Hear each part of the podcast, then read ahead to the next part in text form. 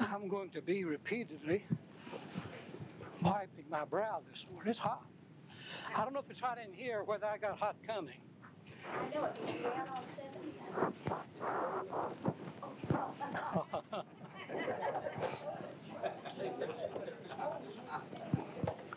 Well, if you can bear with me, well, I'll survive. I understand that you've enjoyed the study on Revelation so great that you instructed the office not to order us materials for next quarter and we would just go through it again. You see, we don't have any materials, and today is our last lesson in the present quarter. Hi! Every lesson you teach the Revelation. Shucks, now I don't get to teach Revelation all over again. Well, put it aside or somebody will carry it off. You've heard the expression a month of Sundays. Well, today's a month of Sundays. It's Memorial Sunday. It's Pentecost Sunday. It's, uh,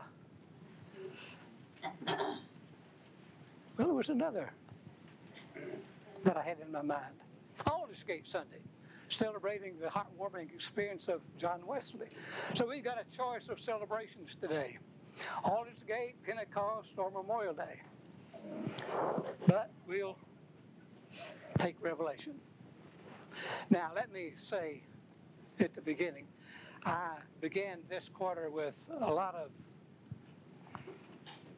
discomfort as to what I could do with it, considering the fact that I know so little about the book, and even after study, know so little about the book. but our lesson writer was very generous. He chose those sections of the book of Revelation that had to do with celebration overlooking all of the bad part that is depicted in such graphic ways as to the punishment that God levels upon his people. So it, it, has been a good experience because the lesson that has been chosen has been a celebration of good over evil. And we do come to the last section of our study. Appropriately, it is the last chapter. And the lesson writer says in reality it's kind of a reprise over what the writer has said over the entire quarter. John begins by identifying three voices that have been heard repeatedly throughout the book. The first voice he reveals is the voice of the angel. The angel is a spokesperson for many who have something to say throughout the book. But to John, it is an angel that is the interpreter. The next voice is the voice of Christ himself. Christ says to John, Don't close the book. You have finished all that has been revealed to you. You have come to the end of the time of revelation, but leave the book open because there is yet more to come. He says something significant. He says, Let those who are righteous continue in their righteousness. Let those who are unrighteous continue in their unrighteousness. I will not coerce anyone. Now, we need to realize that if we become a follower of Christ, it is on our own volition. God does not put us in a corner. He does not twist our arm. He simply reveals the opportunities and says, Come and accept. Jesus, here at the end of all of this vast revelation, says, Let those who are unwilling to accept continue in their non acceptance. Nobody is going to come and try to twist their arm at the very last which is very important throughout all of our study of Christianity. It is the free will of the individual and the free will of the individual alone that brings about reconciliation to God. Too many people have talked about God drove me into a corner and I had to accept. God made me become a Christian through tragedy. God does not use tragedy to make people become Christians simply because it is totally meaningless if you accept Christ for any other reason than out of love and willingness. If I told my son, Brad, if you don't love me, I'm going to quit paying your college expenses. and he could yell out, Oh, Dad, I love you, I love you, I love you. But wouldn't change one thing with him. He might be able to get his college expenses, but that wouldn't be love. Love has to be genuinely expressed by one's own volition. And Jesus says this to John at the very last there will be no coercion of those who are left. You have been given an opportunity. Now, as the book ends, it remains open for those who want to come, they may come, but no one will coerce them in doing that. Now, that doesn't mean that God stands at a distance, by no means. One of the most revealing experiences of the pursuit of God is in The Hound of Heaven, in which the writer says, in all of his years of being lost, of being on opium, of living in the, among the dregs of London, he never escaped the sound of the hound of heaven at his heels in pursuit, which is to say that wherever he was, he could never get far away from the presence of God. But God did not force himself upon him. It was that at the moment I'm here, when you're ready, so am I. So John says, excuse me, Christ says to John, keep the book open because the end has not yet come and there's time yet for those who are willing to make the change. And then Jesus says, repeats as he did in the very beginning, I am the Alpha and the Omega. It is a reaffirmation of the fact that He is at the heart of everything that has been talked about, all of creation, all of the future, all of it is in the hands of God, in the hands of Christ. The same yesterday, the same today, the same tomorrow. We have not made a transition from one to another. It is the same from the very beginning until the very ending. And it will not be long until I come. He says, Those who are willing to come will be those who wash their robes, and they've come before me in white, clean robes. The figure of the robe is used throughout Revelation to depict what's on the inside. Only God can see what's on the inside. We can see what's on the outside. The figure of the robe revealing to everyone the nature of that individual person. We mentioned a couple of weeks ago how those who came wearing robes of good deeds, the good deeds were shown on the robes that they wore, and how there would be a distinction between those who wore the robes of good deeds and those who had done very little. And then Jesus says, the white robes are those who have been washed and are clean, who have accepted the gift of reconciliation. Those without the washed robes will stand on the outside. All of the gates of heaven are open to those who wear the white robes. Entry is automatic, but for those without the white robes must stand on the outside. And then a warning, which troubles me greatly, and I really don't know yet what John meant by putting this warning in. He says, anyone who takes away from what is written, anyone who edits this out, can expect far, far more travail in his life, and he will experience the anger of God with all the tribulations that goes with it. If you add to it, then the punishment will be added to you in the time to come. Leave it alone. Now, of course, we know that the book of Revelation, as holy a book as it might be, is no more holy than the other books of the Bible. In fact, the revelation of Christ in the world and our access to Him is far more holy than the book that says in the aftermath if you responded this way or if you responded that way. But it is inserted by John declaring that one must not do anything with the book, not touch it in any way, to edit out or to edit in.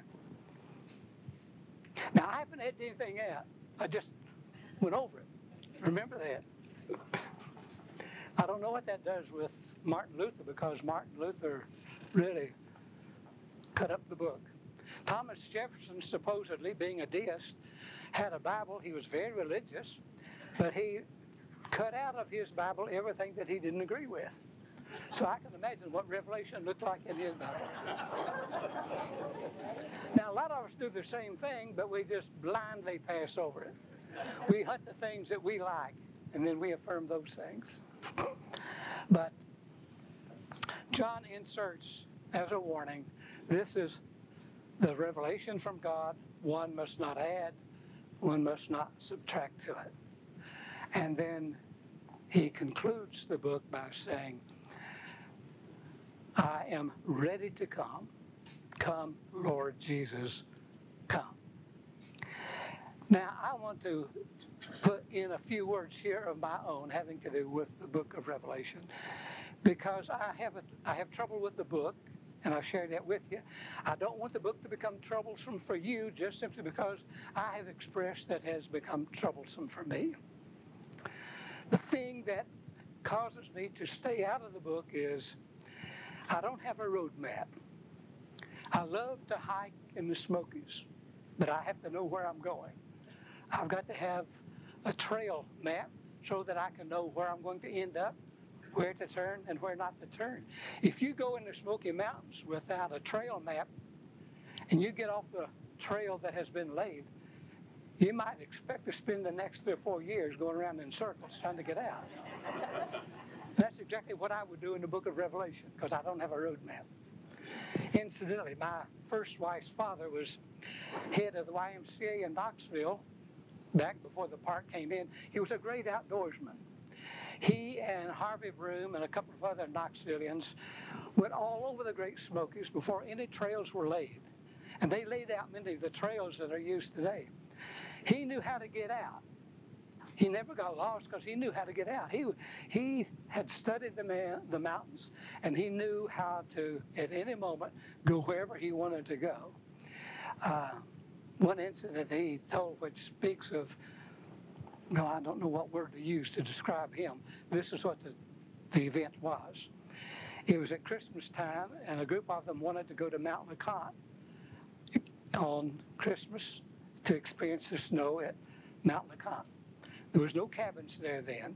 There were no trails up there then, except the trail that they had made on their own.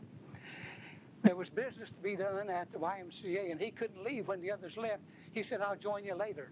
He got away from Knoxville at 9 o'clock, drove to Gatlinburg, and there was that big looming black mountain on a winter's evening with feet of snow all around. And he started out alone, going to Mount LeConte, got there about 4 o'clock in the morning, and those were his head, Are you out of your mind? Climbing this mountain at midnight snow. He knew the mountains. He never got lost. I don't have that ability in Revelation. I have to depend on what others say, and I don't always agree with what their interpretation is because I know that they are floundering just as I am in the book. So that is a reason. The main reason that I don't study it is because I don't have a roadmap I don't know how to get at the truth at it because there's an alternative. It's either this or this. It's either this or this. And when you finally come to your terms with it, what have you got? There are no great expressions of faith and love and truth. It is simply a battle between good and evil. And I experience that every day within myself. I don't need to go to Revelation to experience a battle between good and evil. But the other reason that I uh, very reluctant to get into the book of Revelation. I don't like the way that God is pictured in our writing today If you don't do this, God will pour out his anger upon you and you will experience greater travail. When we read the book of Revelation, we see a God seated upon the throne that is unapproachable. You wonder why Jesus called him Father? Because he is totally unapproachable, sitting on the throne. All of the martyrs lay flat before him. All of the angels lie down flat before him. No one dares approach the throne on which God sits. God begins by looking out over the world, and he has seven seals that are to be broken. With the breaking of each seal, then there's great devastation that comes upon the land. The four horsemen are loosed, and they carry with them great devastation wherever they go. They are filled with God's anger, God's punishment to the people. Then we're introduced to the seven angels with the seven trumpets. And every time that a trumpet is blown, there's a great natural disaster that comes upon the earth earthquakes, lakes swallow up the islands. It's the fury of all creation that is let loose as each of the horns are sounded. Then there are the seven bowls, the bowls that are filled with the anger of God that is poured out upon the people, the suffering of the people at the uh, pouring out of the bowls that are held by the angels. And then a beast is loosed, brought up out of the waters, and that beast devours, and that beast works against God and trying to take away the hearts of the people. Now, those who take the book of Revelation literally have a beast on their hands, and they've got to deal with that beast. Those who take it figuratively say that the beast represents Rome and all of the ills that are associated with Rome. Whichever it is, it doesn't matter. It is the revelation of a God in an entirely different stance in which I want to see God. I'm afraid of that kind of God. What if he turns on me? What if he changes his mind and says, I'm sorry that I was lenient to you. I think I'll make make you suffer for all of the wrongs you've done after all. Because God is continually showing different sides of himself, most of which are in anger and retribution. Now, Jesus said, God is a father standing on a hillside, reaching out to the son that's lost, not punishing him, not saying if you'll mend your ways, you can come home. All you need to do is to want to come and I'm here waiting for you. Jesus said, When you see me, you see the Father. And Jesus said, Let the little children come to me, and don't forbid them, for of such is the kingdom of heaven. Jesus had compassion upon people who were living in sin, and he healed them of their illnesses and begged them to sin no more. Jesus looked out over the city of Jerusalem and he saw all of the wickedness that was there. This was the beast of the Middle East, the Romans occupying Jerusalem. And he saw all of the wrongs that were going there. And instead of unleashing the bowls, blowing the trumpets, tearing open the seals, he stopped and wept. He looked into the hearts of them all, and he felt their pain and he felt their suffering. And he wept. Oh, if only you had listened. You'll lose your city. It will be destroyed, but it didn't have to be. And he cried because they wouldn't listen. Jesus said, I go to prepare a place for you. And when I have prepared that place for you, I'll come and I'll bring you myself to the place where we will spend eternity together. Which God do you love? That's why I don't like the book of Revelation. I don't like that kind of a God. It scares me.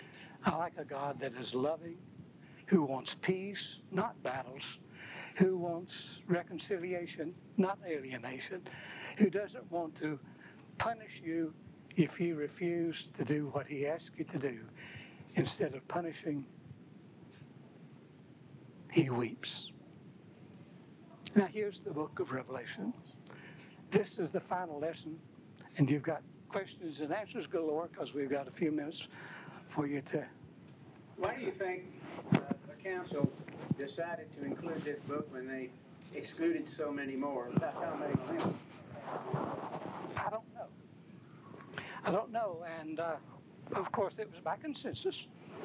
Many objected, as others chose. And uh, John Wesley wasn't fond of the book, although he found many things in the book that was encouraging. As I said to you before, Martin Luther put it as an appendix when he translated at the time of the Reformation, taking the book out of Latin into the language of the people. He didn't want them to read Revelation. And he finally put it in as uh, an edition.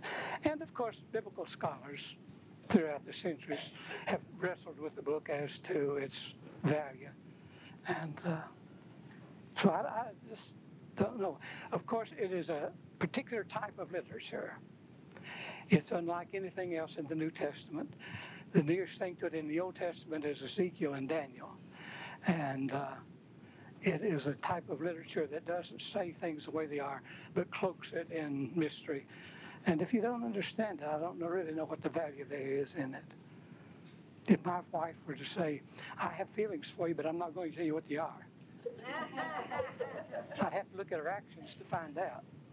Well, is it sort of a combination of good, the evil, and the bad, or something? Uh, revelations and. Uh, well, we know that all of time is a battle between good and evil. yeah. In every person, there's a battle between good and evil. Good and evil exists, and in time, when the end time comes, we're told that evil will be destroyed. I have an interesting concept of evil, and that is evil is the absence of good. When you're good, there is no evil. When you're evil, there is no good. In the terms in which the battle between the two are concerned. And when all becomes good in God's place prepared for us, there's no evil because there's no one to bring it there. Because evil has to be in the heart of the one who is evil himself. And it's not of all mixed together at all. It, it's not. That- Because we are yet to become perfect. John Wesley says, seek perfection. He didn't say, be perfect at a snap of a finger. I wish I could. I would do that, and all of a sudden I'm perfect. I struggle. You struggle because our temptations are all around us, because there are evil forces that we contend with. But when we love God, we want good, and the Holy Spirit allows us to stand up against evil and that we don't sin as those who are imprisoned in other places because they've chosen that kind of life. But uh, there is good and evil. But if there's evil in heaven, it's not heaven, of course. And we are reassured by Jesus and all the others that when the time comes, then there's no sickness, there's no death, there's no evil, there's no mosquitoes, there's no snakes, there's no chiggers. But uh, uh,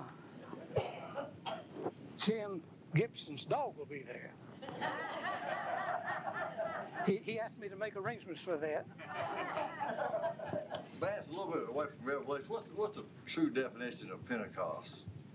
Well, Pentecost was a celebration of the Jews. It was one of their holy days. And uh, it happened on the day of Pentecost when the Jews were celebrating it that the Holy Spirit came upon the Christians. And we just adopted the name Pentecost for the Christian experience, but the name itself is a Jewish festival. Is that widely celebrated in all denominations? As far as I know. We had somebody on the were on ask us two, three weeks ago, they said, Pentecost already gone by? And I don't remember what church they're in. They said, "Well, that, that's been one of my criticisms of the church calendar all of my life. We celebrate Christmas. Christ has come. We celebrate Easter. Christ has risen. Pentecost comes, and that is the bringing of us into what Christ accomplished. It is the birth of grace, the birth of the Holy Spirit in our lives. And we ignore it. This is what never happened. We talk about the resurrection of Jesus, but we rarely talk about the Holy Spirit coming into the lives of the people through grace from Christ's death at Pentecost. So when you say, do all celebrate, not overtly, as they should, it ought to be a great celebration. When I first began in the ministry, one of the biggest celebrations of the year was Reformation Sunday. In cities, they would have great rallies, and all the churches would come and celebrate Reformation. Now, there's no celebration of Reformation. It's just kind of settled down into the ordinary. Yes, someone. I don't know much about Revelation either, but it seemed to me like I have read that John was trying to use sort of code words and he didn't want to say Rome is uh, the evil, but he used these other figures of speech and Babylon and all of that. Do you, uh, of? Oh, yes. Oh, that, that's at the very heart of the study. And you know what I think? I know you won't know what I think, or you wouldn't have asked. it's a cop out. Why would the people living then know what these things represented any more than we do today? Unless there was a manual that they passed out with it to interpret it. I think that everybody has been perplexed. And to have an answer, we just kind of said, well, it's all in code. The people then knew what he was saying. We can't break the code, so we don't know what they were saying. I don't buy that for a minute. And yet, that's the major interpretation from those who don't take it literally. Personally, I don't think it ought to be in the Bible because it's troublesome. The Bible itself is a revelation, but the, the book of Revelation is a book of mystery. And don't you dare take anything away from it, and don't you dare put anything in it, which gives it a, a, a kind of witchcraft effect. Yes, Ben what, uh, what are the feelings of other Methodist ministers? What have you found in, in, in your life as far as revelation? What would you say? And uh, we know the fundamentalist religions are, they go literally and say this represented that, but how do you feel mainstream about other uh, ministers and revelation? Similar to your feelings too? Then the Methodist Church is a behemoth. It's everything. You have the most fundamentalist preachers who believes every word of the Bible was honed by God, and don't you dare take it out. More fundamental than the most fundamental. You have others who are very liberal. And to give you kind of an example of that, and I've given it to this class before, and I, I hope you're not saying, well, there he goes on that one again. But it comes out of seminary when I had a professor from India, Mohammed Shah, Ebenezer Mohammed Shah, a brilliant man from India who is extremely fundamentalist. He said that Mahatma Gandhi was in hell because he wasn't a Christian. And yet he said Mahatma Gandhi was the greatest man who ever lived next to Jesus Christ. I had a Baptist who, under whom I studied the message of Jesus. He was on loan from the University of Chicago, heading the International Greek New Testament project on the campus of Emory University, who said, if the grave was empty on Easter morning, grave robbers had been there the night before. Now, you can't get more extreme than those two. And let me tell you why I love Emory University. I'm, I'm going to. Any of you going to go to seminary? Wayne won't like this because Wayne didn't go to Emory. when I was choosing a seminary,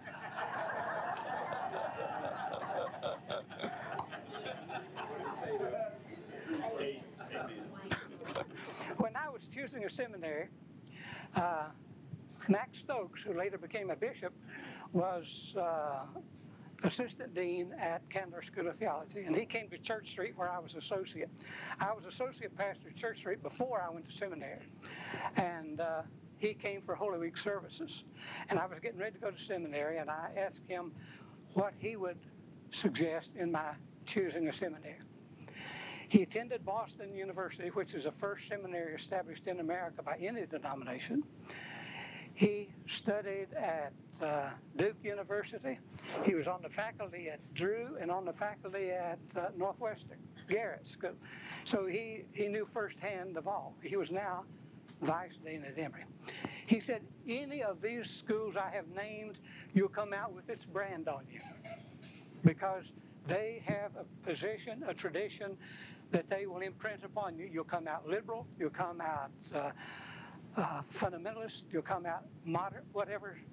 But he said, Emory gives you everything. They expose you from one extreme to the other so that you can make the choice for yourself.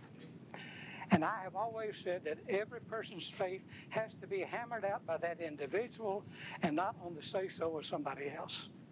And that's the way I approach my reading of Scripture, the way I approach prayer is revealed to me. You know, I want to know myself. God gave me two things that may be different from most people.